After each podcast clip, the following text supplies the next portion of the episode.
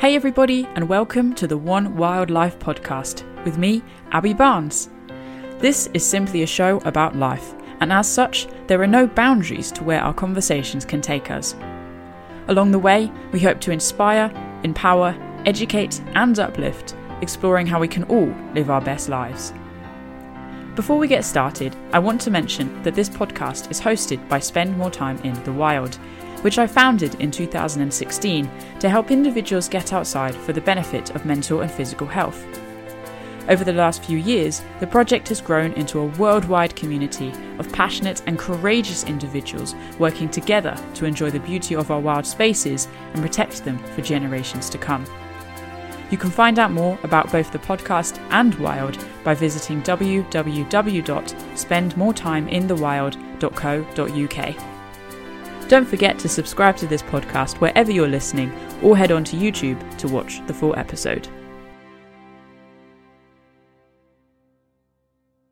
Today's guest is a lifelong naturalist who is passionate about communicating the wonders of the natural world to the widest possible audience. Stephen Moss is one of the country's leading nature writers who has authored and co authored over 30 non fiction books on birding and wildlife. Since 2001, he has written a monthly column for The Guardian and regularly contributes articles to popular magazines such as BBC Wildlife and Birdwatch. But his enthusiasm for sharing the wild world doesn't just cover writing. He is a former producer at the BBC Natural History Unit, with a flourishing TV career spanning three decades. Perhaps most notably, Stephen was the original producer of the BAFTA winning Springwatch series, which first aired in 2005. Stephen's dedication to his mission is admirable. He has travelled to all of the world's continents in search of wildlife, and in 2009 was one of the first recipients to be awarded the British Trust for Ornithology's Dilys Breeze Medal at the House of Lords. He is a senior lecturer and course leader at Bath Spa University and an honorary professor at Nottingham University too. However, despite his impressive travel diary and extensive understanding of nature worldwide, Stephen says nothing is as good as the wildlife on your doorstep. He lives in Somerset with his wife, five children, and their dog, Rosie. Stephen, welcome to the One Wildlife podcast. Thanks very much, Abby. Lovely to be involved. How are you doing today? How are you coping? Yeah, not bad. I've just taken Rosie for a walk, and I, I it's not a great day. A few redwings flying over fieldfare in the mm. field over the road. So you know, there's a few birds, but you know, like a lot of people, I think we're finding lockdown three a bit Groundhog Day. That's it. So we're in January 2021. We uh, new year, new us, but no, we've gone back down into lockdown here in the UK, and it's a little bit suffocating in in some ways. But um, I can imagine you've got plenty of projects to keep you busy. Yes, uh, I did say because I turned 60 earlier this year, and last Christmas I said to Suzanne, "Oh, I'll, I'll try to wind down a bit this year." Well, I suppose I did a bit in the first lockdown, although I ended up writing a book during it that wasn't expected. But I haven't really wound down, so no, um, just carrying on working. But I'm lucky; I do a job which, you, if it wasn't my job, it would be my hobby. That's it. We, um, I'm on the same boat. It is a privilege, isn't it? But actually, you know, I wanted to kick this off. There is so much I wanted to talk about. Honestly, writing your introduction has taken a fair while. You know, I've, I've had fun stalking you on all the platforms, uh, finding out as much information as I can, um, and and it's just incredible all the all the things that you've done. But I want to go right back with you initially. So we have known each other for quite a while, and I was trying to think when was it that we first connected? Can you remember? I'm pretty certain it was. I think we'd contacted each other through a focus on nature through AFON, mm. but then we met when we were filming at on the Somerset levels. I think Graham. Oh, Graham, Graham Hatherley, yeah, yeah. He was then. You were with him, and I can't remember if we met just before that or whether that was the first time we met. Mm. yes, and then I remember my family took you up to Bird Fair, gave you a lift up there, and uh, we had a great time. And that was now six years ago, which is a bit shocking. Wow. Yeah, that was the um, Great British Wildlife Revival, wasn't it, on the levels that was being filmed then, I think. That's right, yes. Yeah, yeah. yeah. No, good series. Um, yeah, and Bird Fair. I mean, what happened with Bird Fair 2020? I kind of, I'm out of the loop with that a bit at the moment. It went virtual, uh, and it was fine. You know, we did something, but, you know, I'd been for the last 28 years, and it's my favourite weekend of the year by miles Um because um, you meet so many people. I still meet new people there, and of course, I meet a lot of people I've known for most of my life.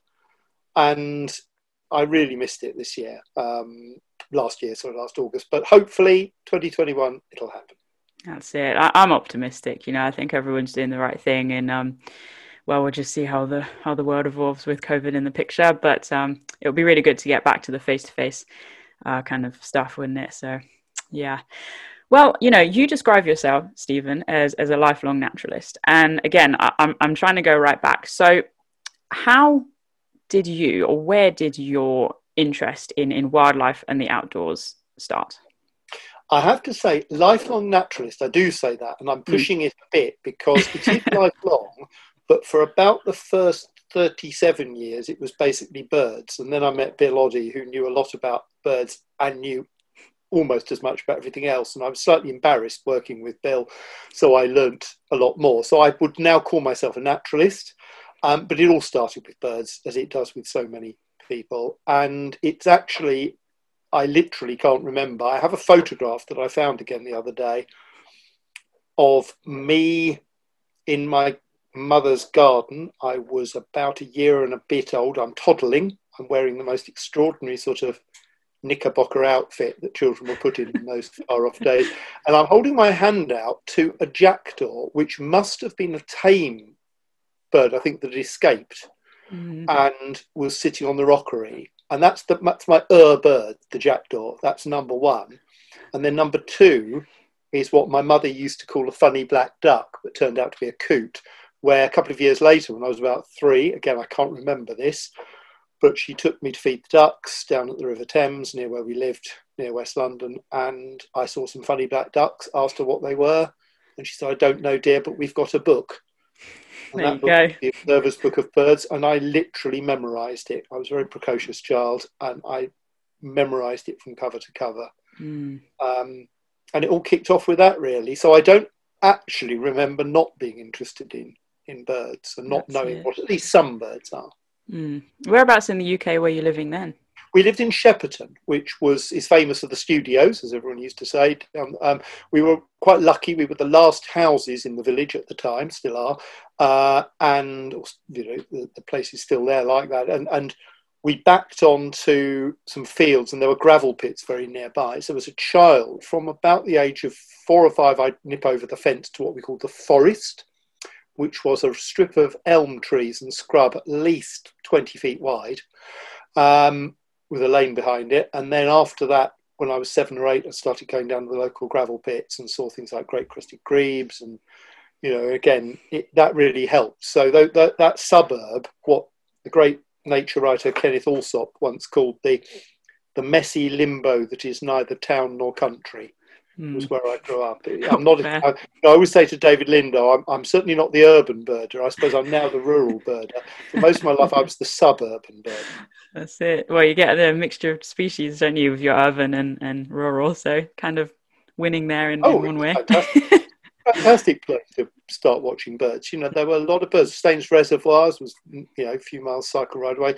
Bushy Park, where a friend of mine, Daniel, lived. Um, we used to go there you know, so it wasn't a bad place to be brought up, really. Mm. But what was it about birds for you? Like, because it, you know, it could have been, it could have been mammals, it could have been reptiles. Like, what was it specifically about birds?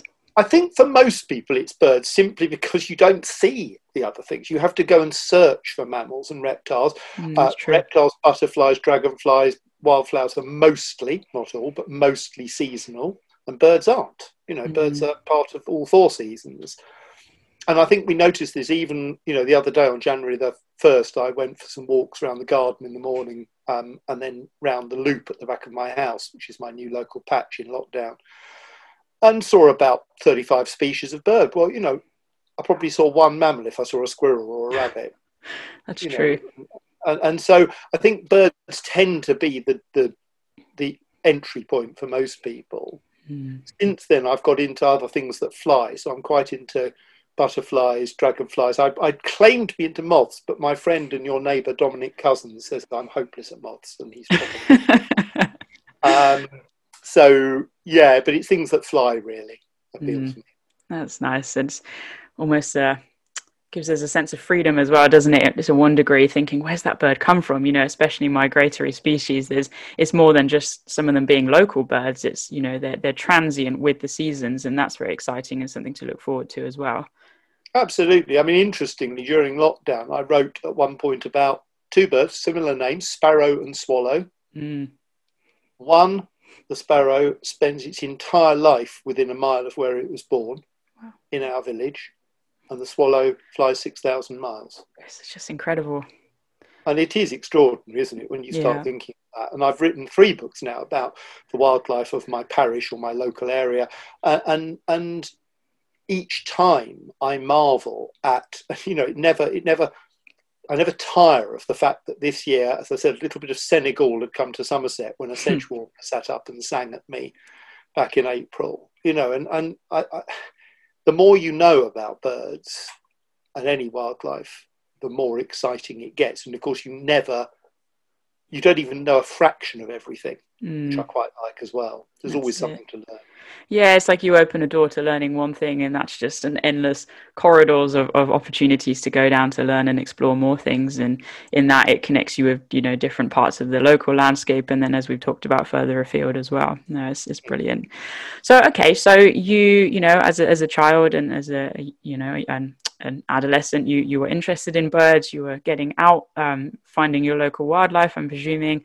So how did it then go from from hobby and passion to career. So most specifically, you know, you you you're very well known for your writing. You're very well known for your work in in in producing um, TV series. So how did how did all of this evolve? Both of them, funny enough, came quite late. And when I meet, as I do, uh, a lot and talk to a lot of fantastic young people who are wonderfully involved in wildlife, like yourself and so many other people nowadays. You know, I know I'm, I'm privileged to know so many of that generation, and it's exciting. They often want they're in a bit of a hurry, and I say, look. You know, I didn't publish my first book till I was in my early 30s, and I didn't do my first wildlife TV program till my late 30s. You know, so you have got time, and you don't need to rush. And in my case, I I think writing was always looking back was always my passion. I was good at English, and I was very lucky to go to an extremely good free state grammar school, which got me into Cambridge, mm. and I ended up editing the student newspaper there, and then applying for and amazingly getting a job at the BBC as a trainee producer. I remember my mother saying to me, What's a TV producer do, darling? And I said, I don't know, I'll let you know when I find out. and I still don't really know. But, um, you know, because it's, it's quite a, it's not a, a job that's as definable as, for example, a journalist. Mm. But I always wanted to write. And TV doesn't give you many opportunities to do that. So I joined the BBC and I was making educational programs and enjoying it. But I had this deep frustration all the way through my 20s. And I started a family, got married, I started a family. I, I had, you know, a good job, quite a busy job. And I kept trying to get things published and I couldn't. And I kept trying to write about birds and I couldn't. And then it was actually, I remember when it was now, it was 1989. I went to Israel with um, Sunbird, a trip with uh, Killian Mullarney and the late Peter Grant. And there was a chap on there, Richard, who was editing Birders World magazine. Birding World, Birding World magazine, anyway, magazine. and I said to him, Look, I've just done this amazing trip to the Negev desert with an amazing man called Hadoram Shirihai. Can I write you an article about it? And he said, Yeah, all right then. So that was my first proper commission. And I wrote this feature article. And then I started doing a little bit more and a little bit for The Guardian. And then Birdwatch magazine started, and the great Dominic Mitchell, the editor of that at the time, um, I think I met him a couple of times, and I wrote to him and said, "Could I do an article um, on birds and weather for you?" Because mm. i had done a TV series on the weather, and he said, "Oh, could you do two? And it was like, "Oh, yeah, all right then." and I did two, and then I got a letter. This is how long ago this is. This is back in the early '90s. A letter from a publisher named Jo Hemmings, and Jo um, said, "Oh, I've always wanted to publish a book on birds and weather. Would you like to write it?" Wow.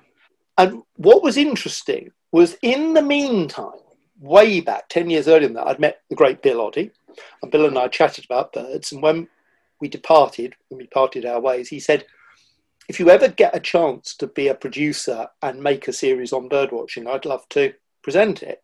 And so year after year, I'd put this idea and nothing happened. And then I wrote my book on birds and weather. And suddenly, my colleagues in television said, Oh, he's written a book. Mm. No matter that it sold about 2,000 copies compared to television where you get you know millions of viewers, it impressed them.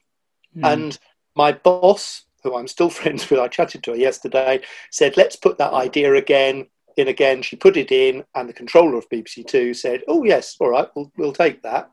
And I suddenly found myself making television programs about birds. Wow.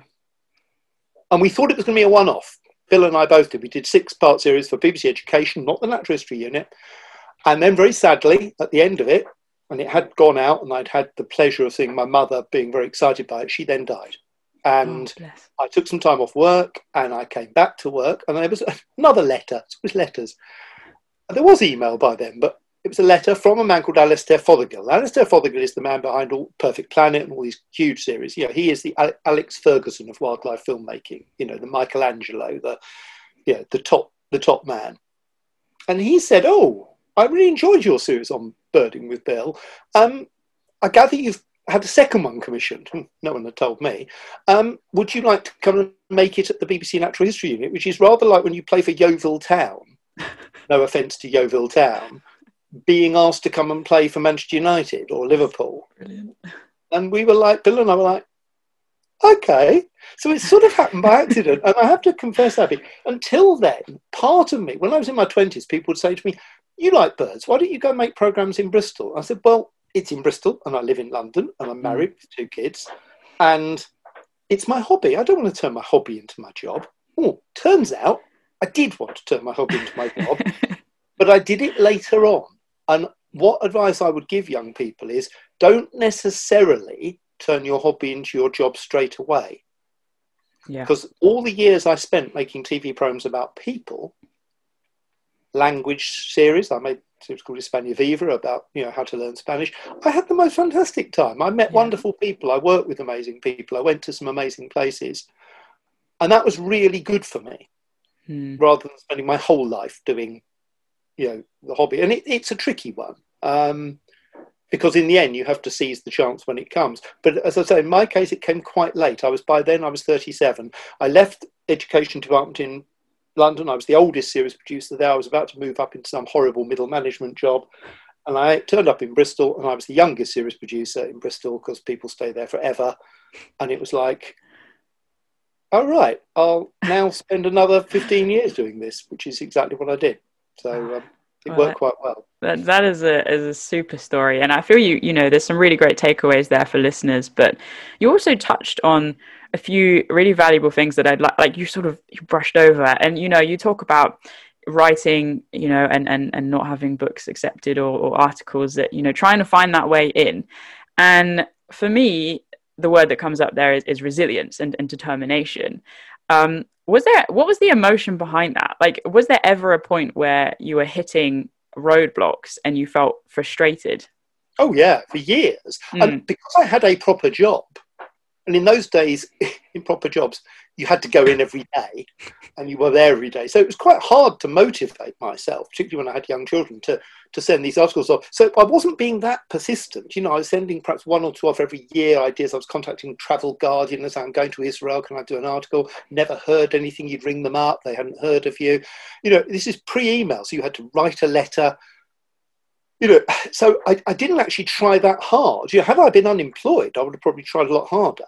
Ironically, the sort of the, the job market as it is now does, in this terrible way, create for some people, not everyone, it, it creates that resilience because they have to. They have no option.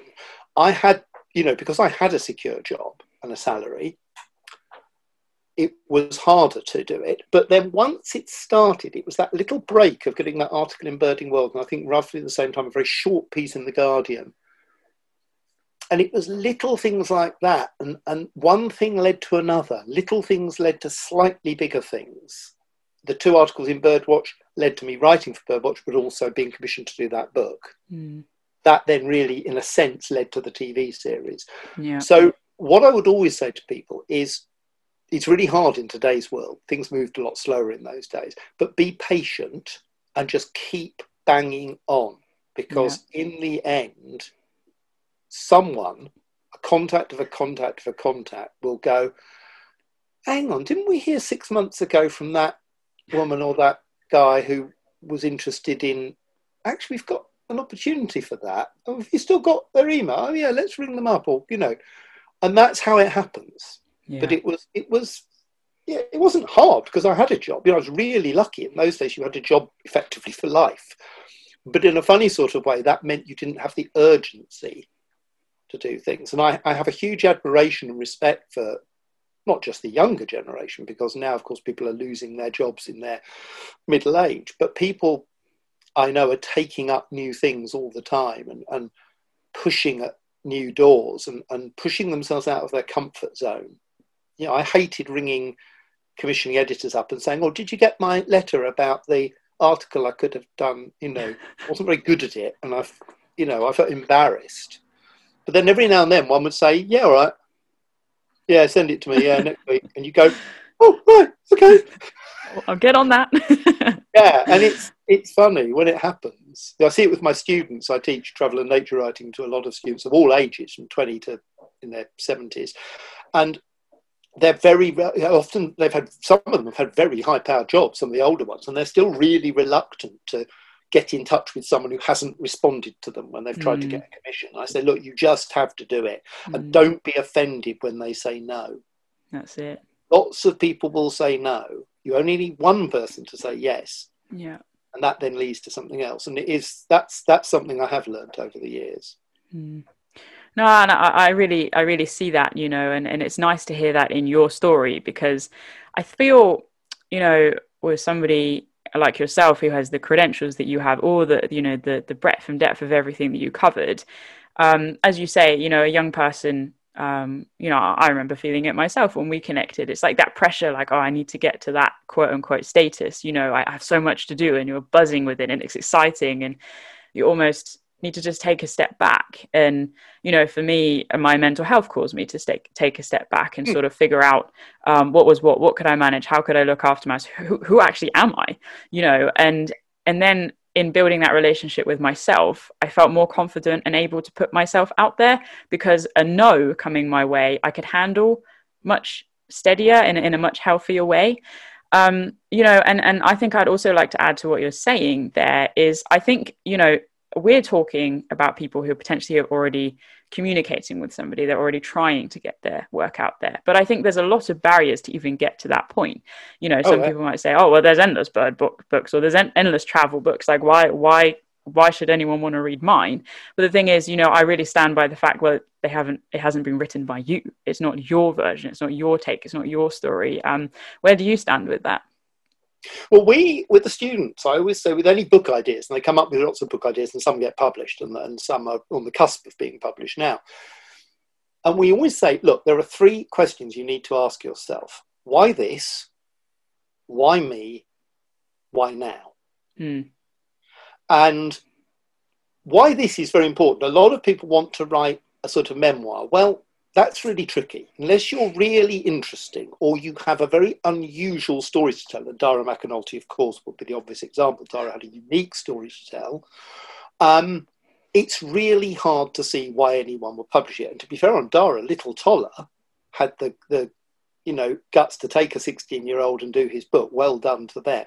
I don't know if he took it to other publishers. Mm. Um, but the point is, he had a unique, you know, a, a, a why this, but he also had a why me, and why now you know, people are getting more interested in autism and, and all those um, different things. Yeah. But for most people, a memoir, you know, particularly younger people, that's not really an option.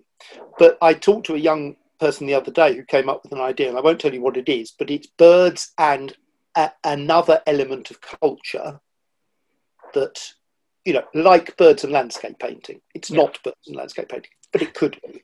Now, the point about that is that this person knows about this subject a lot and no one else has done it and it has an interest both in the bird natural history world, but particularly in this other world. Mm. And that's true. You know, Sam Lee's just written his book on um, the nightingale, uh, and of course, Sam's got great credentials to do that, but he's a musician and a, and a folklorist. But he includes a lot of culture in it and a little bit about himself. But the point is, it's a book about the nightingale in culture. So it's, it's got a subject, it's about something, mm-hmm. and it's mm. relevant because the nightingale's disappearing. Yeah. So, you know, again, uh, so many so many of the most successful books are memoirs, and it's very difficult for someone to see a way around that. Well, I would say find a subject I'll give you an example. My colleague and friend Gail Simmons, who is a travel journalist, and Gail hadn't written a book, and she came up with an idea of a book. And the idea was simple it was follow Robert Louis Stevenson in a walk that he did through the Chilterns about 120 years ago.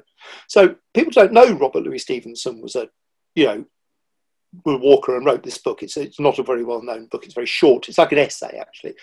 So she followed him on that route, which is interesting. The why me was she was brought up in the Chilterns, so she had something to say about that. But also, she lived a peripatetic life because her father was in the army till she was 12. So actually, she feels it's home, but it's not quite home. So there was a nice element there, although that's a very minor element. But the killer about this book was that the route that Robert Louis Stevenson walked and that Gail followed in the footsteps of was HS2. Oh. So suddenly, mm, that's the there's your now. story. And yeah. Bradt published it, and it's a really good book called The Country of Larks. It's a brilliant book. I think Gail would say that if the HS2 element hadn't been there, it would have made a very nice long article for a magazine. Mm. It was only a three day walk, so it's not like, you know, she would have struggled to turn that into a book. Yeah. And I think that's what makes it so interesting you know. So mm. find a story and then be the person who can tell that story. Yes she had more credibility because she'd already very experienced travel journalist but you know everyone has to get a first book somewhere. Yeah. It has to come from so if you're going to write write books. Mm. um, but the same is true about articles particularly feature articles. You know if you know about a subject or it's local to your relevant they're not going to give it to someone else. If they want that article, they'll commission it from you because you've come to them with it and you have some local knowledge or specialist knowledge, you know. Yeah. Um, so yeah, it's it's it's about that, but it's about sometimes starting with you know regional magazines, county magazines, local magazines, things like that. You know, websites. Just you know, get yourself out there, and then see where it leads. But I think if you, you know, Gail always says that as a travel writer, you have to have a specialism, and hers was the Middle East, which is quite a tricky one now, and now it's walking. She does walking books and walking articles. Nature writers often don't think they have to have a specialism because they're already a specialist, but they mm. sort of do. Yeah. You know, you sort of have to find, and it can be an angle. It doesn't have to be a subject. It can be that you're the person who writes, or it can be something like, you know, I started first ten books I wrote were mostly about garden birds. They were they were um, reference works. They were not new nature writing. You know, there's lots of books like that that need to be written. Travel guidebooks, nature guidebooks. You know, yeah. start with that because you get good practice. You understand how a book works. You don't have to start with the one book you've always wanted to write. In that's fact, it's, it. that's probably a really bad idea. No, I think that's um, that's in, invaluable advice actually. But you you mentioned you know a not necessarily starting with your dream book but also how a book works. That's a phrase i'd just like to unpick a little bit. Um, you know as somebody I, have written a lot of articles um, i've done some longer form sort of short books you could probably call them.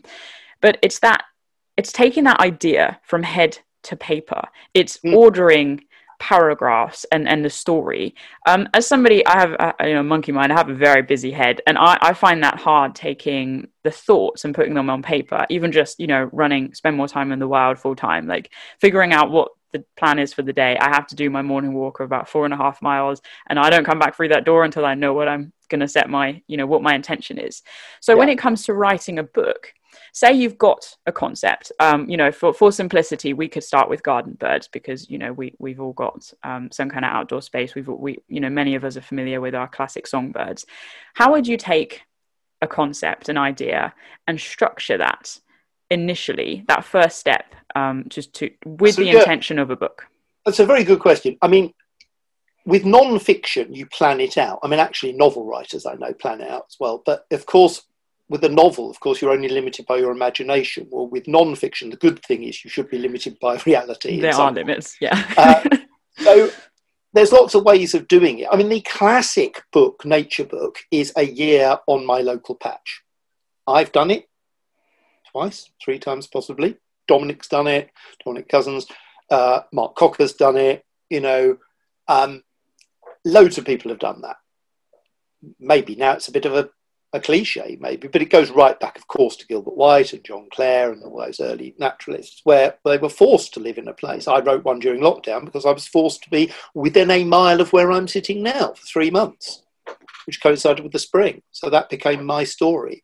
So you can turn something quite small into a story. So yeah, a structure that is chronological helps, although, funnily enough, not with memoirs. Memoirs should never be chronological. Jump it should have a chronological aspect, but yeah. you know you don't start at the beginning.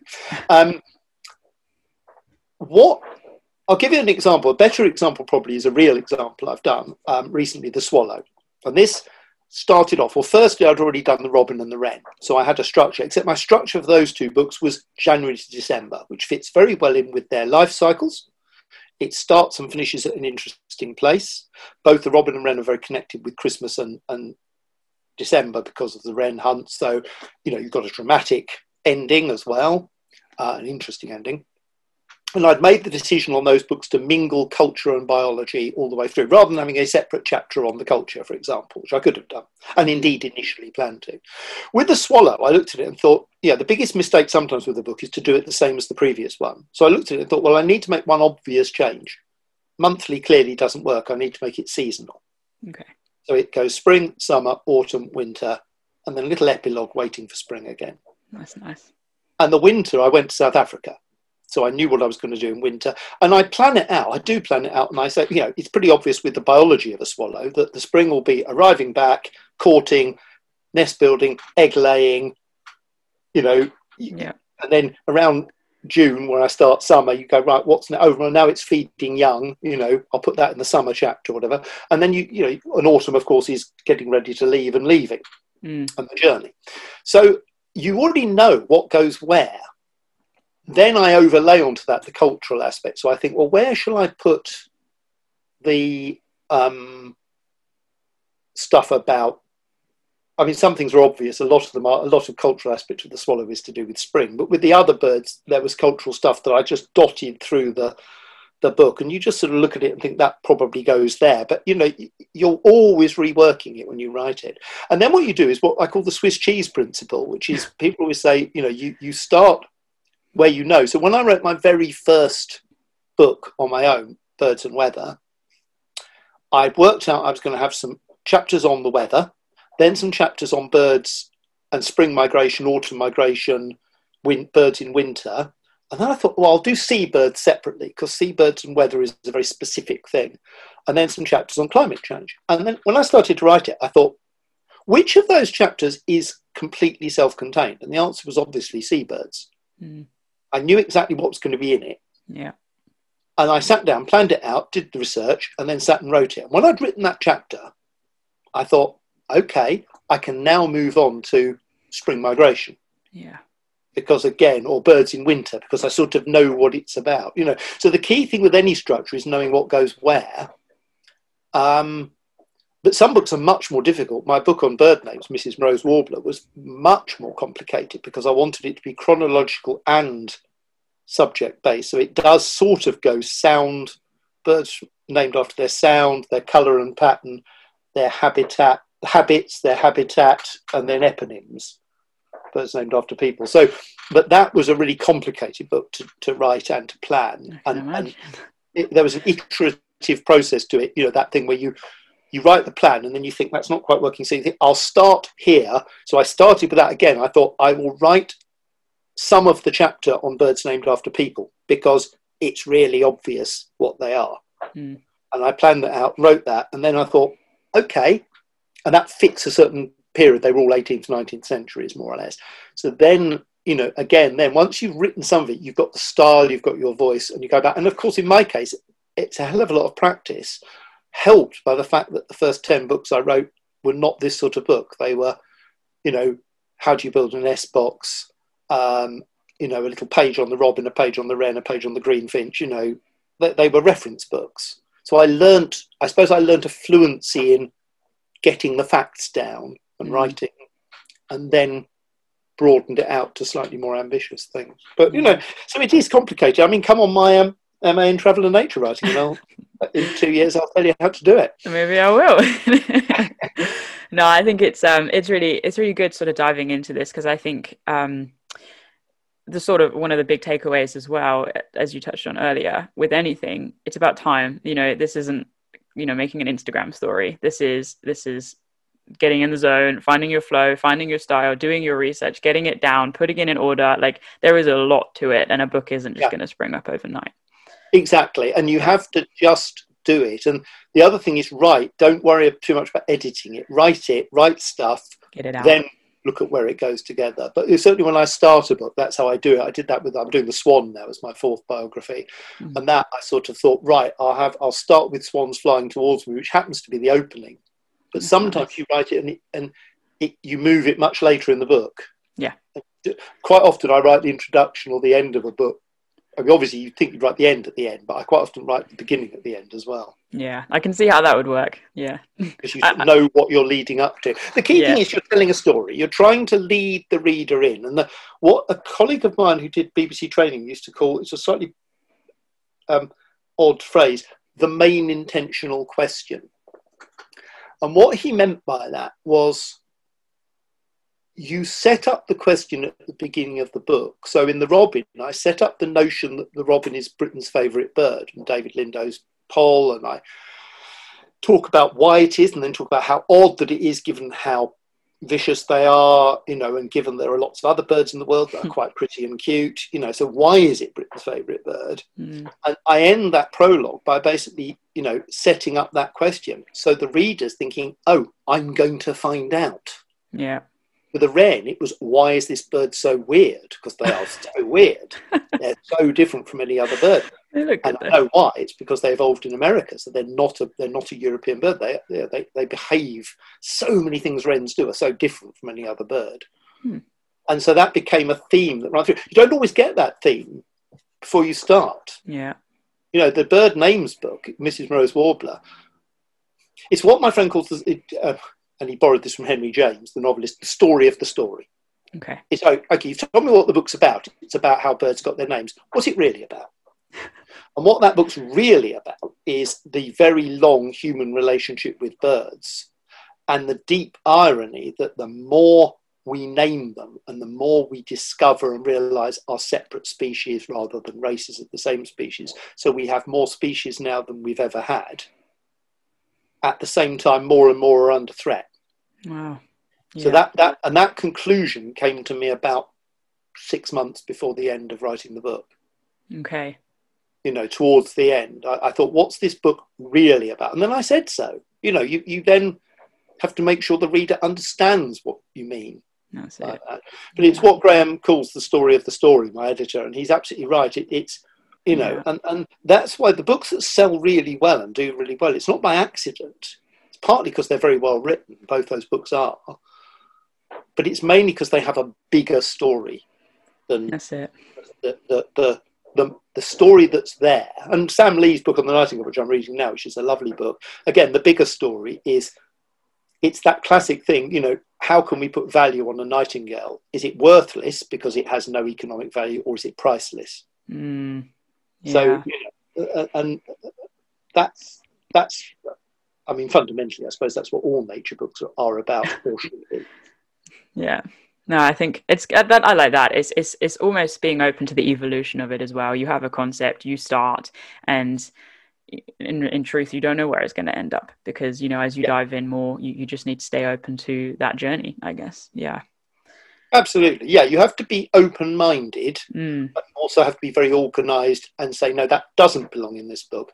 And when people write their first book, their biggest problem is they put far too much in. Yeah, compacted in. Try to put everything in and even Gail had that. She said to me afterwards, she said, the editor looked at it and said, you put in quite a lot about your childhood. Some of it's really relevant.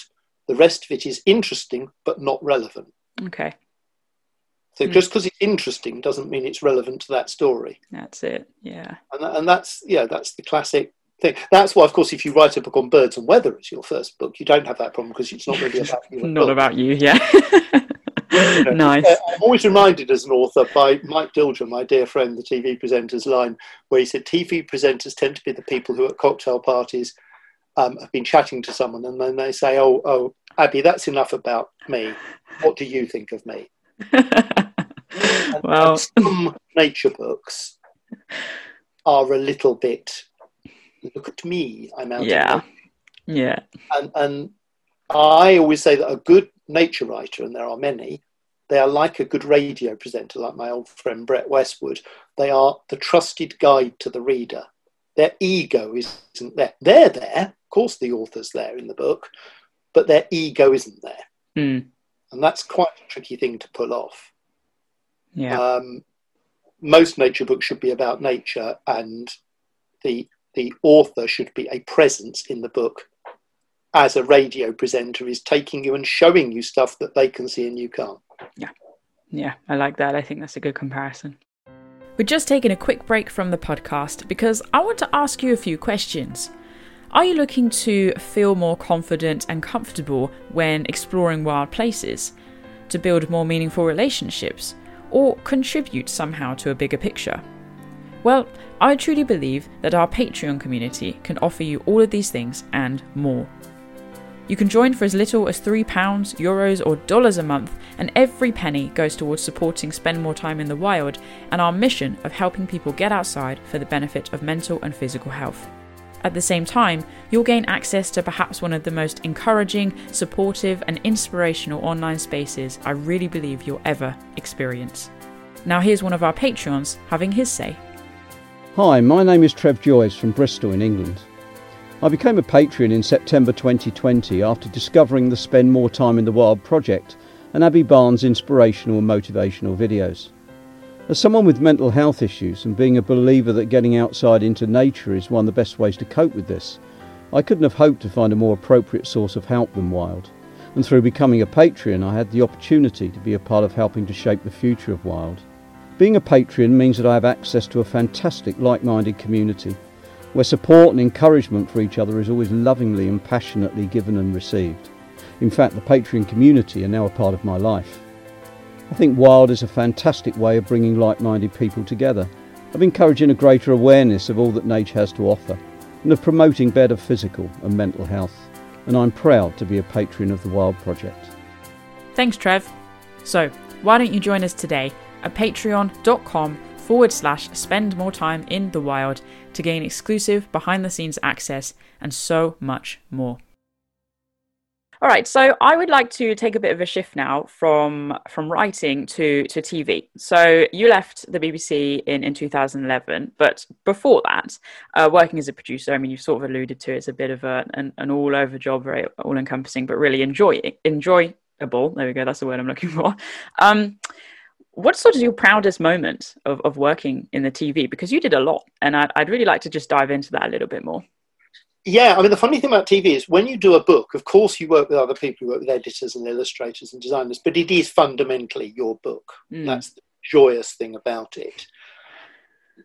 And it might reach a few thousand people, which is lovely, and it might affect them quite strongly. TV is very different. It's very, A, it's an entire team. In the case of Big Cat Diary and Springwatch, over 100 people other cases maybe four or five of you but it's always a team mm. and you have an input to it and you're managing it as the producer and you're really a project and people manager and creative manager but of course with all these fantastic people you're working with uh, and so it's not so much yours but it does reach far more people and sometimes to a really deep way i think springwatch as a whole has, has, has helped change the whole landscape and the way we look at nature so yeah. i'm very proud of my tv work but it it feels like ours rather than mine. Yeah, I can. I don't say my program. I say our our program, but my book. Um, so TV is something to work in if you really enjoy working in teams. If you enjoy, uh, I mean, it's one of the last manufacturing industries actually, rather like writing books. You know, it's project based. You're given a certain amount of time, a certain amount of money, and a certain amount of resources, and then you go and do it to a mm. certain standard. So it's not very different from a proper manufacturing industry. It's just a bit more complicated. Um, it can be like nailing jelly to the to a wall. You know, wildlife particularly does not turn up when you hope it will. Famously, when we had a focus group for the very pre-Springwatch in 2003, we had Wild in Your Garden, and we had a focus group beforehand, and we were telling this group of people that we were going to do live wildlife television, which hadn't been done for about a decade. And this guy sat at the back and said nothing. And I said, "Sir, do you, do you, have you got any thoughts on this?" He said, "Live, live wildlife, live wildlife on television." You mean you'll be filming wildlife like live as it happens? And I said, "Yeah." He said, "Hours and hours of badgers doing bugger all." Which, if I ever write my memoir, "Badgers Doing Bugger All" might be the title.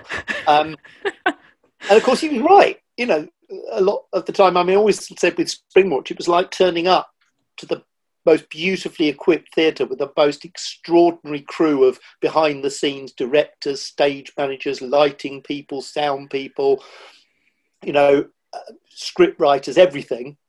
You just don't know if the actors are going to bother to show up. And if mm. they do mm. show up, you don't know what they're going to do. So you can forget the script. Um, and it was a bit like that. But live television was very exciting. Funnily enough, the, the series I'm most proud of by quite a long way and I think it lasts as well as any of them, is a very small series of BBC Four called Birds Britannia, which is a four part series on why the British are obsessed with birds, which, funnily enough, didn't really involve bird watching. It was very much more about history and culture, which is my big thing, really. If I have an area I specialise in, it is the history and culture of British wildlife and birds. And that for me, that was a joy. I had a lovely team of only four of us. It was a total delight to make. Um, I went and interviewed wonderful people, including Sir David Attenborough, Desmond Morris, Bill Oddie, Mark Cocker, Helen Macdonald, you know, all these fantastic experts. Um, and we just put it together without any interference because it was for BBC Four, and you get a lot of interference in television um, from idiots. Um, and that was it. You know, it went out and people loved it, and people still tell me they love it. And you know, it, I was very proud of it. It was a lovely thing to do. Mm. So I think that's yeah. But when I look back on my TV career, when I look back at my books, I'm proud of them as books. When I look back on my TV programs, what I remember is the people I work with. Yeah. It's being standing watching killer whales. Yes, that was exciting, but I'm with John Aitchison and Chris Watson and Mike Dilger and Bill Oddie, you know, four of my favourite people, um, working on Springwatch working on Big Cat Diary, you know, with the, the lovely thing about telly is you're basically working with people of enormous talent, men and women who do things that you could not possibly ever even think about doing, like filming something in focus mm. or rigging the lines, the cables to the Nestbox cameras for Springwatch. You know, there's this whole range of people, spotters on Big Cat Diary, people who drive around and can spot a leopard at 300 yards and you work with these people who are from in really interesting and different backgrounds and have different skills, but you're all trying to do the same thing.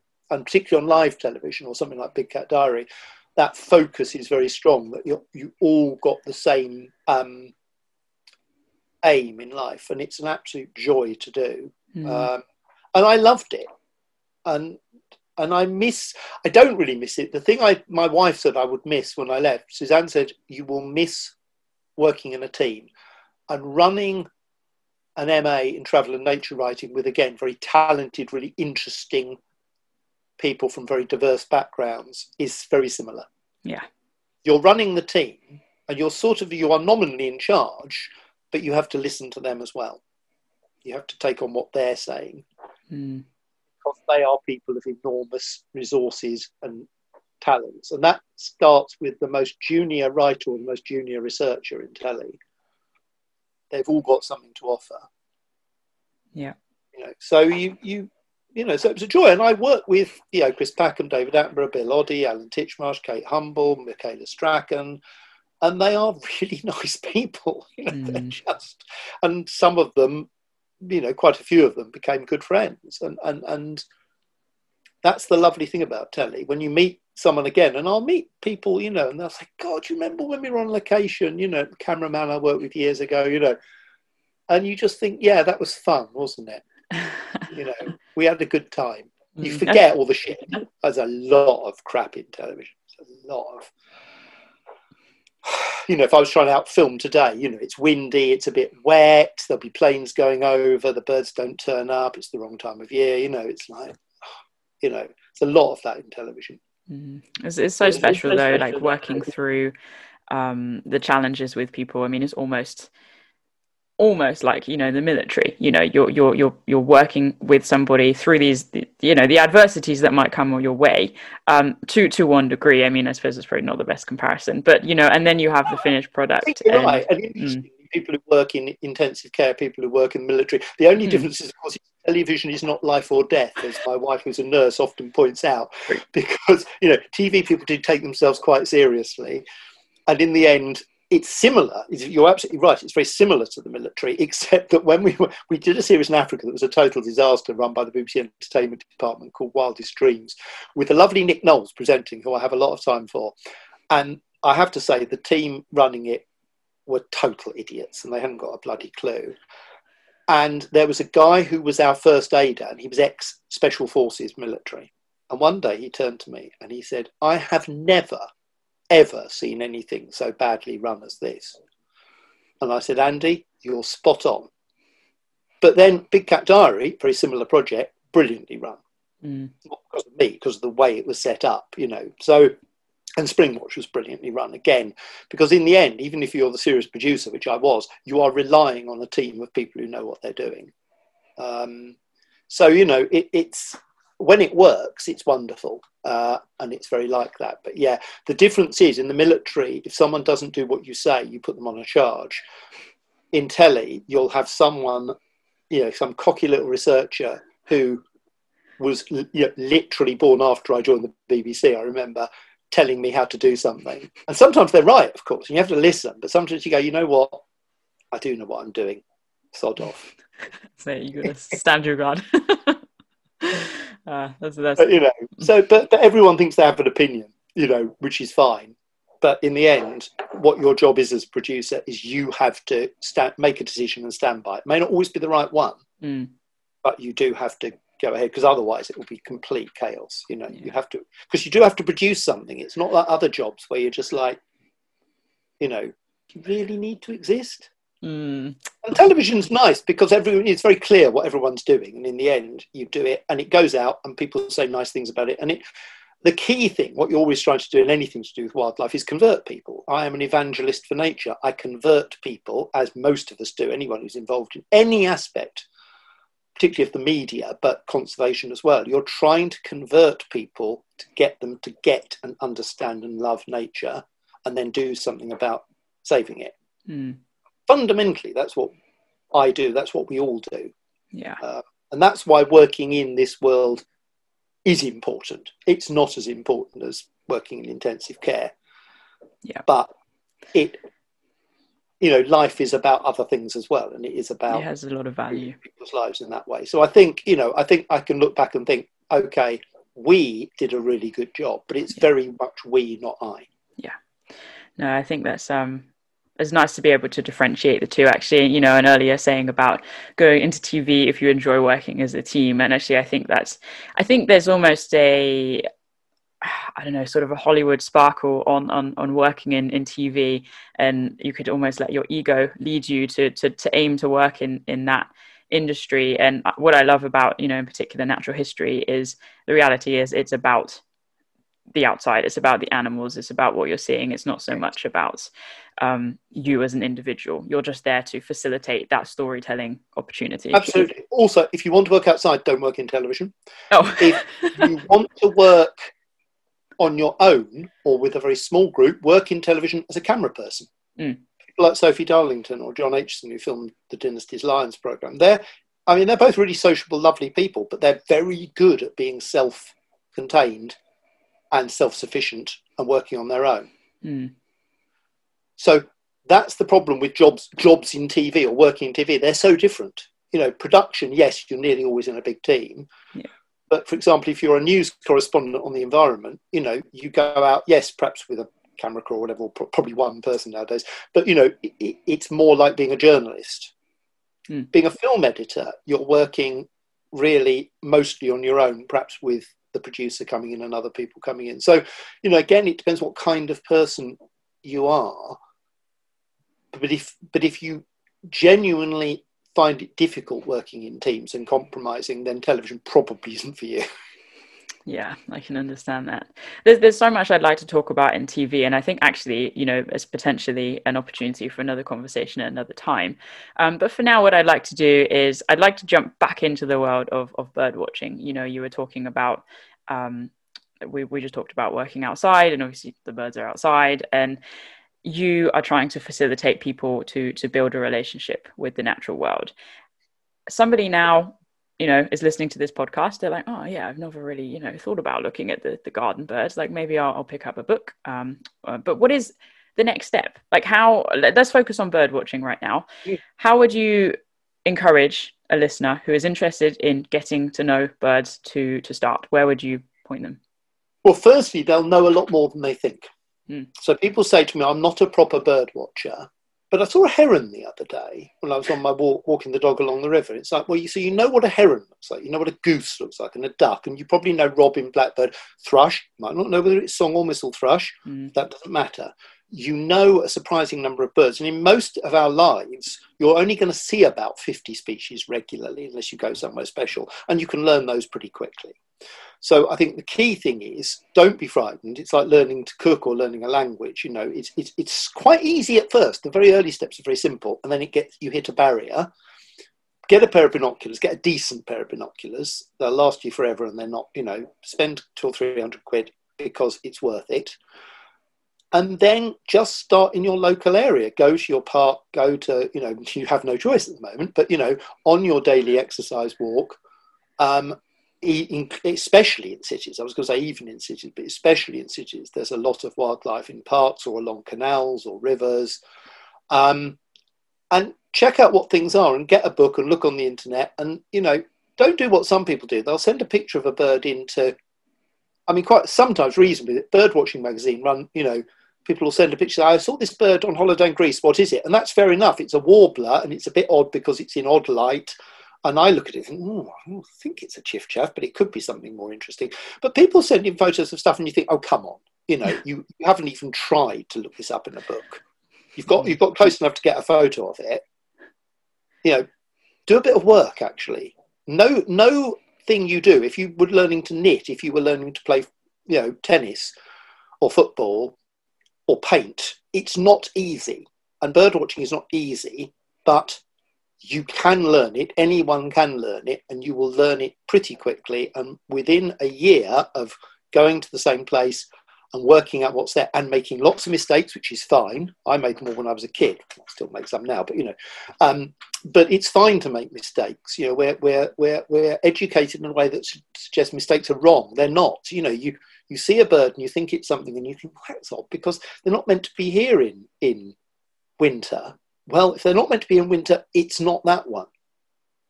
If the book says they're very rare or not found in England or Scotland or wherever you live, it's not that one. It's mm. something similar. So look at what it might be and then think. But you know, it is hard at first, particularly what we call little brown jobs. You know, things mm. like, you know, linnet or meadow pipit or skylark you know, or red wing can all look like, mm, what's that? You're not quite sure, you know, and you don't see them often maybe, but make an effort and you will learn, you know, and, and the joys of doing it. And I, I, I know this because, as I say, when I first met Bill Oddie, I remember seeing a speckled wood butterfly, saying, what's that? So it's speckled wood, it's a really common butterfly.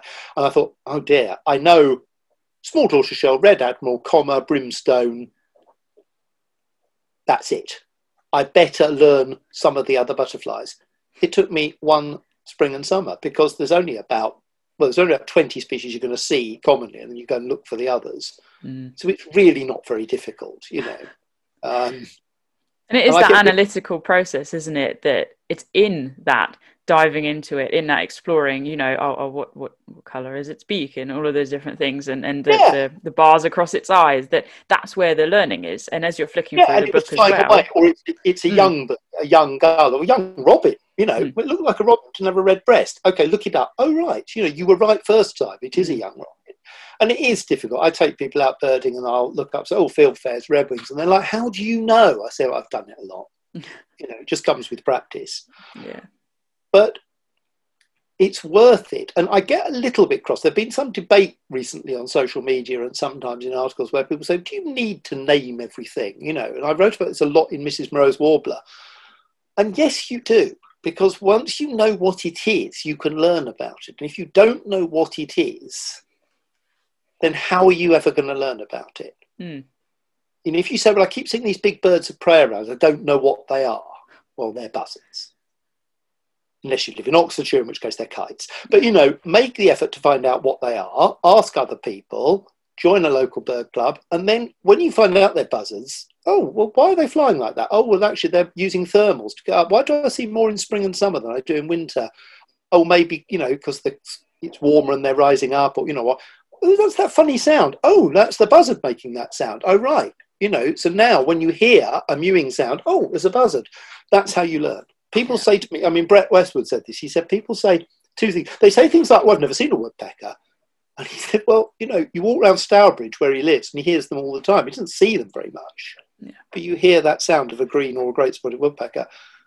So learn it, you know. Um, and, and he also said, people say, oh, we don't get those round our way, as if somehow you are cheating or making it up, or you have some magic power you know, to magic something. Now, Brett has found insects in his garden, and to be fair, he knows more about insects than I, you know, know about everything. He will find an insect in his garden, which is a first county record for Worcestershire, but it's in a small back garden in the town of Stourbridge, which suggests it's probably quite common in Worcestershire. Mm. And he's right, because no one's bothered to look. And you know that that I love that attitude. You know, he embarrasses me because, of course, plants and most insects I'm pretty hopeless on. But you know, we all have our things. This time, this time, I will. know I, I, really, I really like that though because you know I, am very passionate about sort of a learning mindset, and you know opening our, ourselves up to learning about something in particular is also an attitude we can carry through with life. Um, and you know, with birds in particular, just sticking with that as, as a theme for me as as a backpacker, you know, I'm, I'm traveling all over the world, hiking different trails, and you sort of begin to see the similarities between different species. You know, you sort of get familiar with, for example, how a bird of prey flies, or you know, you you you just tune into the environment in a different way and you know oh like sometimes sometimes i'll just be walking through a forest for example and then i'll start to feel a bit uncomfortable and i'll stop and i'll realize there's no bird song you know and that could signal anything or oh like a wren is just making an alarm call over there something's disturbed it was that me? You know and you really tune into the environment in, in almost a primitive way and that's something i really feel we've lost and when you have that you know i, I I don't consciously remember learning all of these things, but I remember at one point I had a, a, CD with with bird songs on, and I would listen to it over and over and over again. Like the bird songs in particular are, my starting point, or were my starting point. When you you have that, it's just it's so special, and it's almost like I I'd love to be able to to share that skill and that ability with so many people because it's a whole another way of living and, and connecting with the landscape. Um, and I think it's really what we should all try and get back to because it certainly feels very good.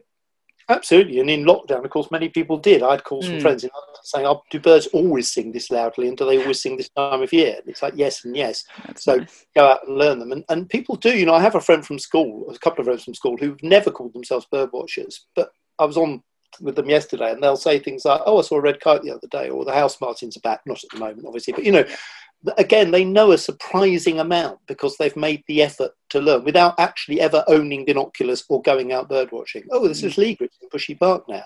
Yeah. You know, I love that. I love the fact that they they tell me that. Um, Nick Hornby, when he wrote the wonderful book Fever Pitch about being an Arsenal supporter, which is a surprisingly brilliant book, um, talked about the fact that people will say, "Oh, I heard something about Arsenal, and I thought of you." And I get this all the time. Oh, wish you'd been with us the other day. We saw this bird. Oh, I heard this thing about birds and I thought of you. Isn't that lovely? Yeah. Uh, absolutely wonderful that people think that. You know, I find that really life affirming. The other key thing about wildlife is that it's not controllable. And most things in our life are controllable. We can choose what to do. I know a lot of mm. things aren't at the moment, but you know, broadly, a lot of our life is either we are being controlled and it's very routine and predictable, or we are controlling things. We can choose to go on social media. We can choose what we say. With bird watching or wildlife watching, you can't. So you go out and you go do the same walk as I do a lot with the dog. And then one day I see something and I think, oh, wow, I've never seen that before. It might be a rare bird. Normally, it's not anything rare. Normally, it's doing something odd. Hmm. Or I've yeah. never seen them at this time of year. Even the other day, I went out in my garden. I made the silly pishing sound you make to attract birds, and a long-tailed tit came out on its own. Really weird. They're always in pairs or groups. And then as I turned back, I saw another bird out of the corner of my eye, and it had been attracted by the sound I was making. And it was wagging its tail down, and it was a chiffchaff. Now, chiffchaffs breed in my garden. They come back in March and they sing solidly from middle of March all the way through to middle of July. And then they go. Mm. Down on the levels, I see chiffchaffs in winter. But I've never seen one in winter in my garden. So context made it different. But it was an exciting thing to see. And it was that moment of just seeing this bird that makes you go, oh, gosh, didn't expect to see you here today. Yeah. And in, in the spring, this happened. We were sitting out the garden and we'd just seen a kite red kite flying over, which we get occasionally. And Suzanne went, "Oh, swifts!" And I, I literally, I mean, I say in my book, I said, "I'm about to dot, metaphorically don my mansplaining hat." no, darling, it's the 19th of April, so they must be swallow. Oh, they're swifts. Of course, they were bloody swifts. You know, she knows what swifts look like. And they flew over, and they were the earliest in our garden for, I think, 12 days. You know, but how weird, you know, but isn't that lovely? And I love that moment. And of course, you know, and again, the way they tie you into the seasons. And when I see my first swallow and my first swift, I always cry. You know, I can't help it. I get a lump in my throat every mm-hmm. year when I see the first one because it's like, as Ted Hughes said, they're back. It shows the globe still working. Yeah. And that, you know, is incredibly important. Um, and so I say to anyone who isn't, and I'm sure most people listening to this probably are interested in birds and wildlife, but do make an effort, do get out there, do go out regularly, do keep notes, do keep a little diary, you know, because it will improve your life. And at the moment, it will improve it dramatically. Mm. I mean, without nature last spring, you know, and we were really lucky. We live, as you know, in a lovely place in Somerset with a big garden and the weather was nice and I had quite a few people here. There were eight of us self isolating for complicated reasons I won't go into. But you know, it was we were so much luckier than most people. But without wildlife, I don't know how I would have coped. Mm. You know, and, and I think most people who are into wildlife felt that. Yeah. Many years ago, I interviewed a friend called Mark Golley, who I was talking to this week for the first time for ages. And Mark is a really serious birder who lives in Norfolk, a brilliant birder. And I interviewed him years ago for my book, A Bird in the Bush, which was a history of bird watching and I was interviewing him about the rise of twitching, and he, he was a young twitcher and he was very brilliant at identifying birds. And I just casually said, Mark, supposing you'd never got into birds when you were at school, that sort of thing, like my mum and feeding the ducks, you know, if that never happened, what would your life have been like? And as I said it, we both looked at each other in complete horror at the idea that there was this parallel life where we both lived where we had no connection with nature. Mm. And it was, and I suppose, I'm not religious, but I think people who believe in a faith, and I have a lot of admiration for them, I think they have the same thing. It must be similar. If you are a Christian or a Muslim or a practicing Jew or whatever your religion is, you know, you must have that thing of thinking, supposing I hadn't come across this. I know I know friends of mine who, who feel this. And I feel like that's about the natural world. That that, you know, my life would be inconceivably impoverished in so many ways. I wouldn't have had the career I've had. I wouldn't have met my wife because I met her through that. I wouldn't have the children I've got. You know, all these things. I'd be living some other life somewhere, but you know, multimillionaire yeah. on a yacht somewhere. But That's very thought provoking, though. And um, I mean, again, there's so many things I'd, I'd like to unpick. But uh, I recently read um, Joe Harkness's book, um, Bird Therapy. And obviously, he's talking uh, quite a bit about mental health or from the mental health aspect. And you said the phrase life affirming. And that just like, that really touched me because it's a phrase I've used. And it's i've used it in the context again of nature but also of interacting with people who understand you and see you and you've got that common theme running through and bird watching or just you know exploring mm. nature and the outdoors it offers so much potential it's not just about the animals it's not just about the learning it's about the community it's about the self-care and I'd just like to dive into the mental health side of things a little bit more. I mean, you've you've sort of touched on it um, in, in in in one way. You know, getting outside is good for us, to put it very bluntly. Yeah. Why is that? Oh, well, birdsong is good for us. It, it, it, has chemical effects. I'm not a scientist, but it has it, it increases our endorphins. It does mm. good things. And as you say, actually, probably more importantly than that, as well as the unpredictability of it, which I think is very important, and the, the surprise element and the seasonal connections, it also introduces us to a community of people. And mm. I have many friends who are not bird watchers, but I have a many, many friends who are. And that has massively, again, improved my quality of life. I'm one of those very, very lucky people who, touch wood, has not had mental health problems, but I have people extremely close to me who have. And I find it, I find myself feeling very powerless because partly because of what they're suffering, but also because I find it really hard to understand. I, I empathize and I sympathize, but I can't put myself in their position, which is probably a failing on my part. And I do know, and as you've said, there have been a number of people who've had very bad or continue to have very bad mental health issues, either chronic ones or or specific ones related perhaps to bereavement and things, who get a lot of um, solace and life affirmation from nature, and sometimes that doesn't work, of course. And many have written about it. Emma Mitchell, Joe Harkness, um, you know, lots of people have written, you know, very good books. Dara, I can also, you know, about this. Um,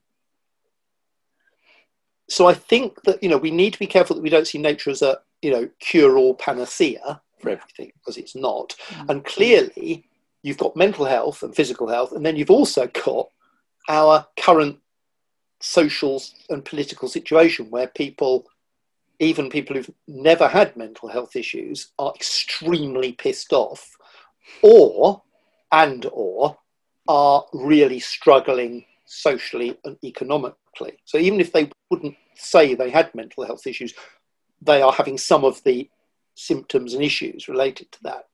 And I'm very wary of saying, you know, nature does not wave a magic wand, but it can't do any harm. That's it. And it must help. It must help a lot of people. And maybe the reason I haven't had mental health issues in my life, and I've had, I've suffered from my fair share of bereavements and other issues, is because of nature. Maybe because maybe I'm just very lucky, but I think nature has certainly helped. It's put me in a position where I know how lucky I am. Yeah. In yeah. many, many ways.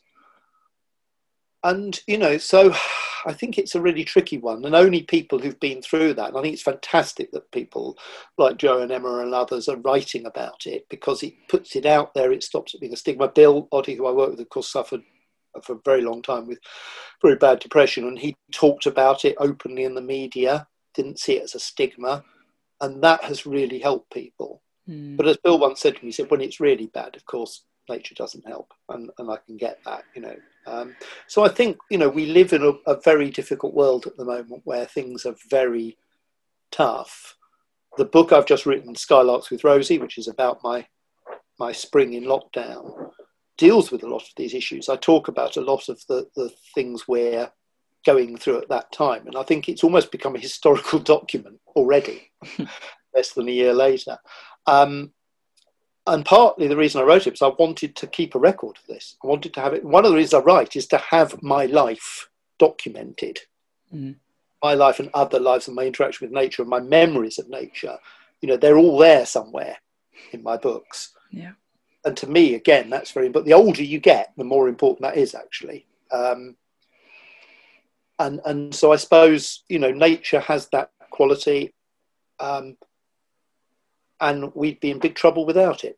Yeah, I, I completely agree. You know, and, and I'm I'm the first person to say getting outside. You know, obviously, spend more time in the wild is all about helping people get outside for the benefit of mental and physical health. And I dive into my story, and and I like how you say you you writing it, you're sort of logging your life and your nature experiences. I do exactly the same through film, and you know what we're trying to do, what I'm trying to do with the One Wildlife podcast is to really get the human back into humanity, to get the wild back into wildlife, you know, to, to put things right back in their place and to bring them back down, um, to not, um, again, social mediafy everything, but actually, like, you can just watch that animal without bringing out a phone. And you know, the other day, um, I, I still, you know, very much struggle with my mental health and I, I have to manage it every day through various things that I do.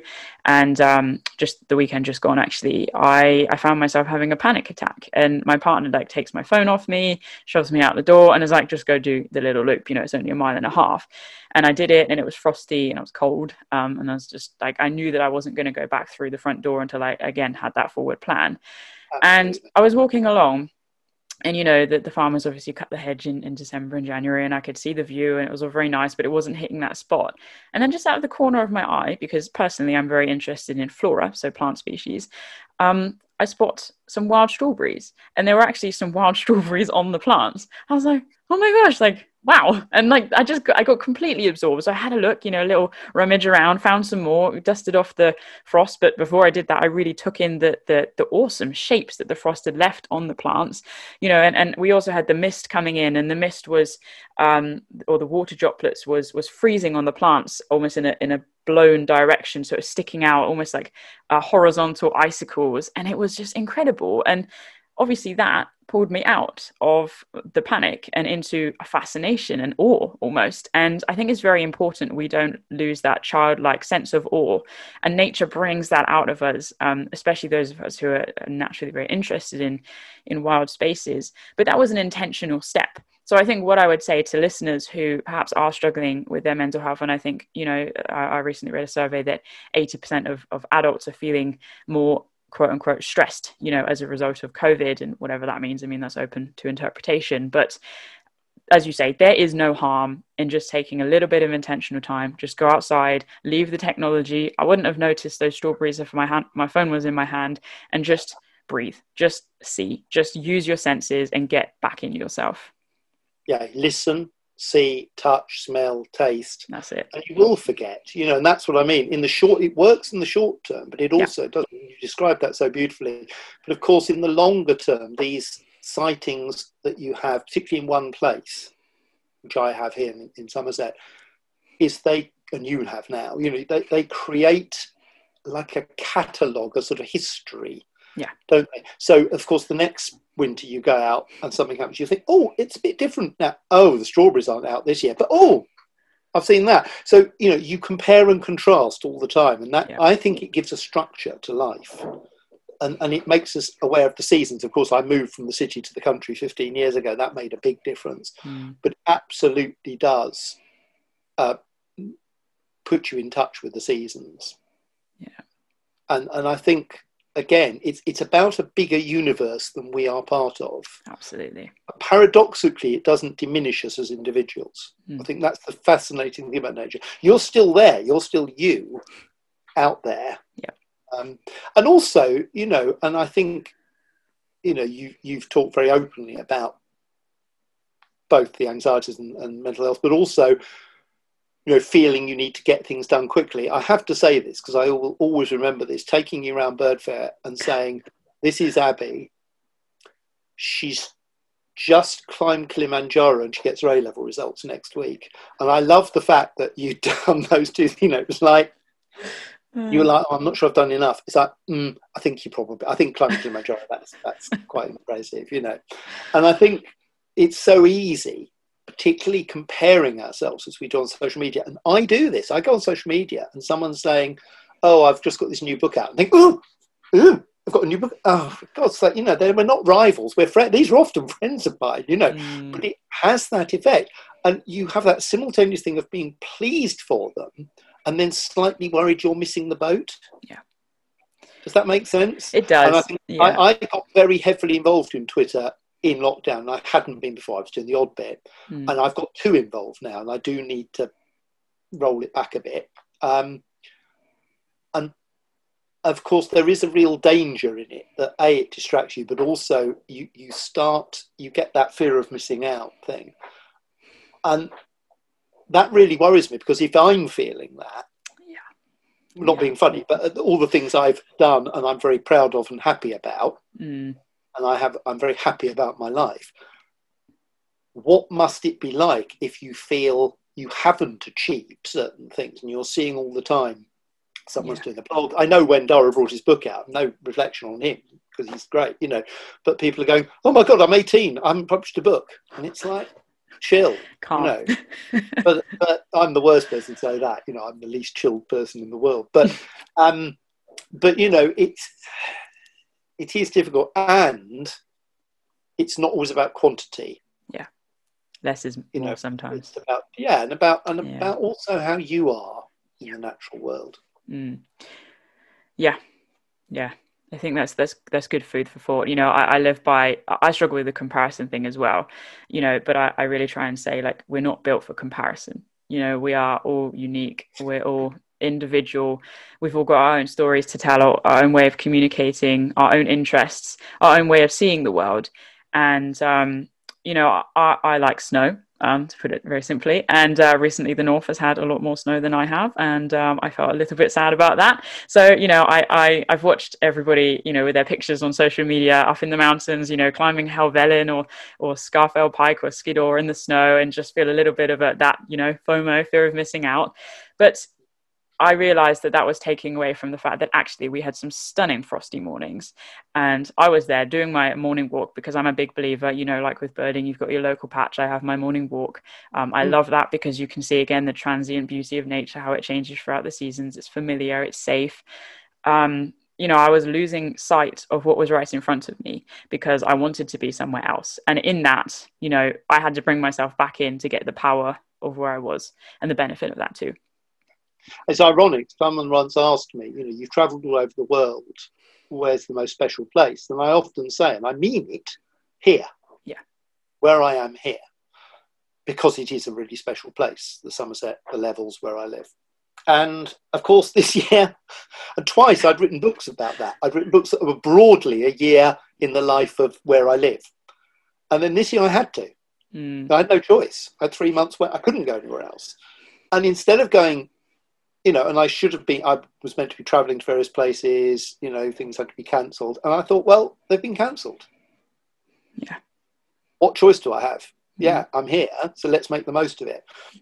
Now, as I say, that's easier here than some places, but it, it is a good lesson in life because most of our ancestors would have spent their lives within a mile or two of their home. John That's Clare did most much of his life, early life. Um, Gilbert White did for much of his life. You know, so I think we have to learn to appreciate it. And even on a day like this, where I'm looking out my garden office, and there've been jackdaws and rooks and ravens sort of being blown across the sky, and I just think, you know, sometimes you just think, yeah, that's that should be good enough. Yeah, that's it. We've all got to use whatever we can, whatever is accessible. Um, and I know for everybody that's slightly different at the moment, depending on where we live and where we're stuck. But um, you know, we can all do do little things, and the little things really do add up. I'm a big believer in that.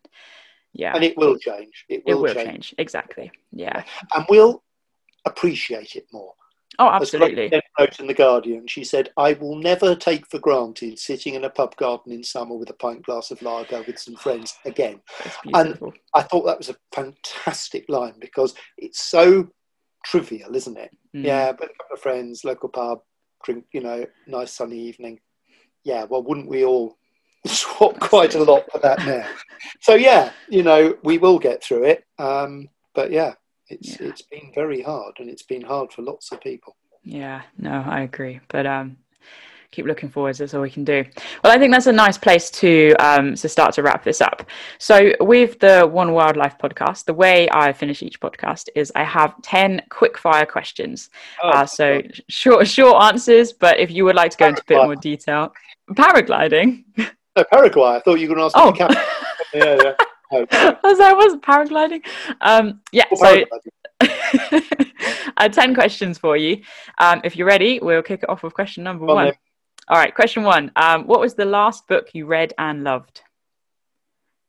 The last book I read was yesterday, and I've nearly finished it. And it's um, Sam Lee's book on the Nightingale. I can't even remember the title, but it's a lovely, lovely book. Oh, that's brilliant. Well, um, I'll pop it in the show notes so that the lis- listeners can have a look at that book. Um, cool. Question two Are you a morning or an evening person? Morning. Oh, yeah. Why? I wake up early. I'm awake once I wake up. I don't go back to sleep. And I work best in the mornings. I quite like evenings, but I don't work in the evenings. Mm, no, I can relate with that actually. Okay, question three. I th- um, question three. I thought would be a little bit funny to be asking Stephen Moss, but um, I'm going to keep the ten questions as the ten questions. If you were reincarnated as an ice cream flavor, what flavor would you be? Obviously, chocolate. yeah, and chocolate. Or maybe salted caramel, but Oh, No. tempting, tempting. uh, okay, four. Uh, what did you want to be as you were growing up? I think I genuinely wanted to be a writer Hmm, of some sort. nice. I didn't really know what that involved, but looking back, and I know it's easy with hindsight to say that, but I think that's what I wanted to be. Hmm. And yeah, it happened. That's that's that's nice to be able to achieve that actually. Um, okay, uh, five halfway. What's your most unusual talent?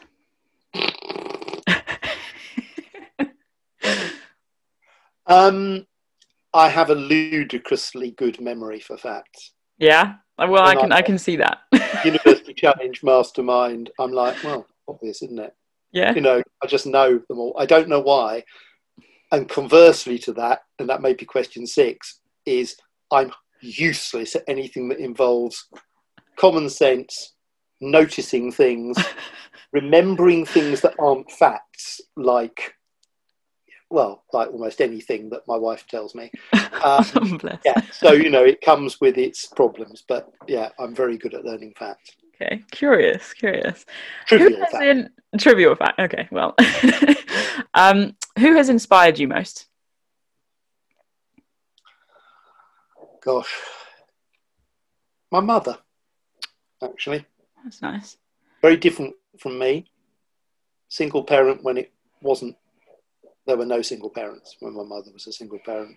Mm. Um, and she had a really tough life and she fought and believed in herself, but more in me. So, Mm. absolutely, she is the greatest influence on my life by miles. Oh, I love that. That's that's beautiful, actually. And she's still with me. Yeah, she died 23 years ago, but she's still 24 years ago. She's still Okay. here. Yeah, still cheering you on. okay. Um, when you're 80 years old, what uh, would you like to look back on at your life and feel most proud of? That's not all that long, is it?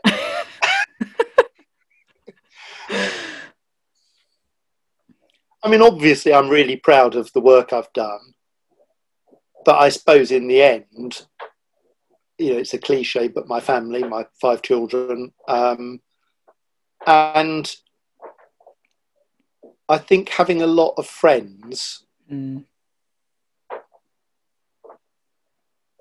and, and doing good with them, really, you know, I think being a good person to people, I, I try to do. My wife is brilliant at it. She is a saint and she's fantastic at it, and everyone loves her for that reason. But I, I try to do the same. So I'd like to think I look back and think I have touched people's lives and been kind and generous to them. Yeah. But I learned that from her. there you go. I like that though. That's nice. okay, this this next question is really deep. What is your favorite food? Ooh. Almost everything. Yes. love food. I love food and good wine. So if I had a last meal, I don't know. I had it on my 60th birthday, beef Wellington and a very good bottle of red wine with the gin and tonic and a few other things. But yeah, It evolved. I'm not a vegan. Yeah, everyone everyone does does their thing. Um, okay, you've alluded to this, but I'll ask it anyway. Uh, what is your favorite outdoor space? I think I think at the moment it's the loop. It's the three miles. It's a mile from my home altogether. Yeah, the furthest distance, but it's a three mile walk, and it's always slightly different. and, mm. and come my place. And down on the coast when we're allowed to go there, which we're sort of not at the moment.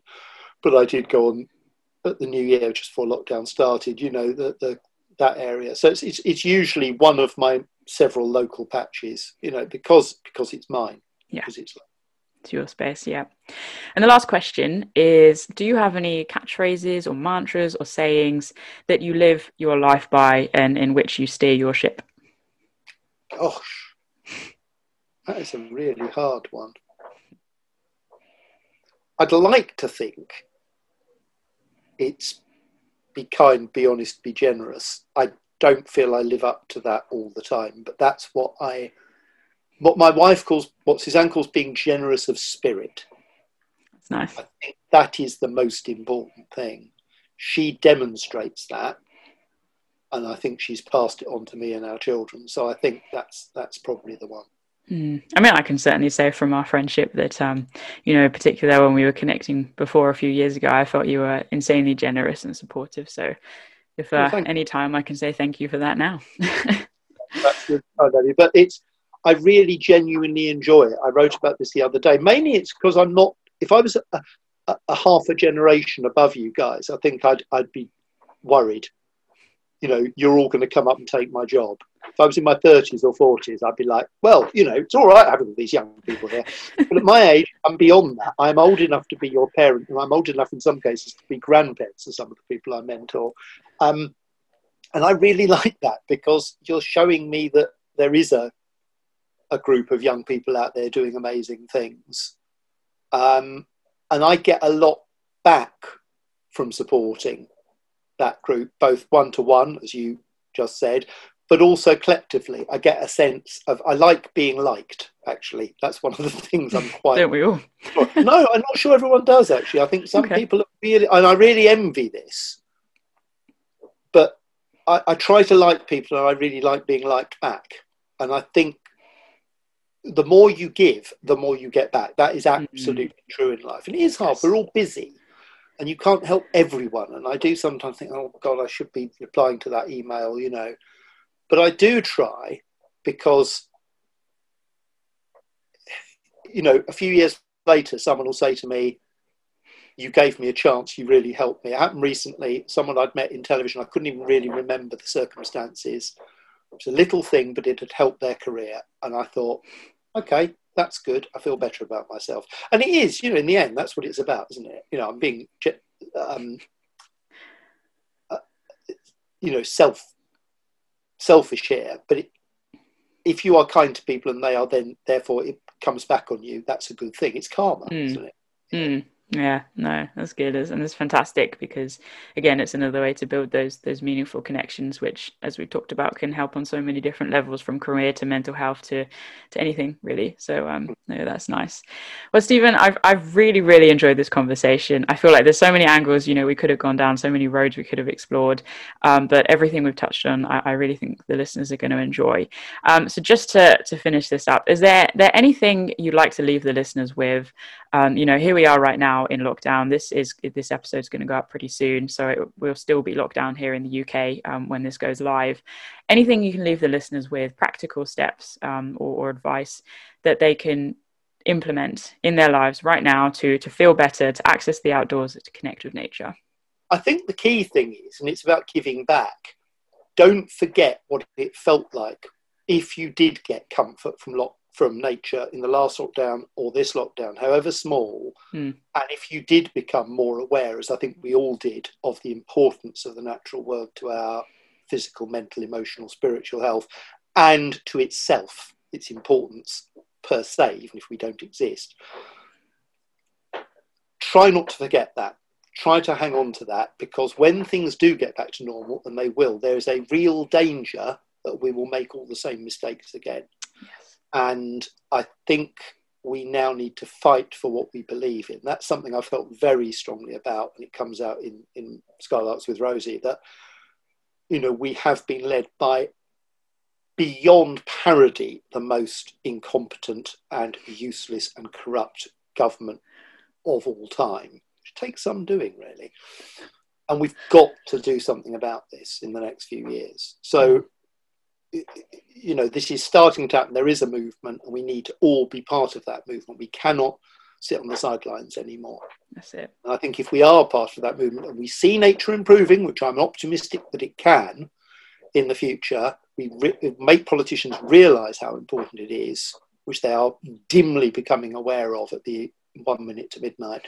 If we can do that, we will be able to change the world. We will be able to say to our grandchildren, great grandchildren, whatever future generations, we did manage it. Yeah. We pulled it out at, you know, it's not even the 11th hour anymore, is it? It's, it's too late for that. So I would say let's try to do that. And let's not say I'm not political because we're all political. That's it. We have yeah. to be there. Yeah. But also enjoy enjoy wildlife, enjoy nature, enjoy birds. Yeah. It's great. That's and it. thank you, Abby. I've really enjoyed it. No, brilliant. Yeah, remain grateful and um, use our voice, I think, is, is a nice way to end. So, well, Stephen, um, enjoy the rest of your day. Thank you so, so much for coming on. And um, I'll definitely let you know when this is up. And I hope we can chat again soon. Absolute pleasure, Abby. All right, I right, look forward to brilliant. Taking you out on the levels when we're back to normal. I'm very much looking forward to it. All right, take care. Thanks so much for listening to this episode on the One Wildlife podcast with Stephen Moss. It was an absolute treat to chat with Stephen about all things wild, and I have no doubt that he has left you feeling inspired to head outside and explore your local patch. You can find out more about Stephen's work through his website, www.stephenmoss.tv, or through the show notes on our Spend More Time in the Wild website. Don't forget to hit subscribe and share this episode with anyone who needs a little pick me up. And be sure to check out our online community space at patreon.com forward slash spend more time in the wild. We'll see you soon.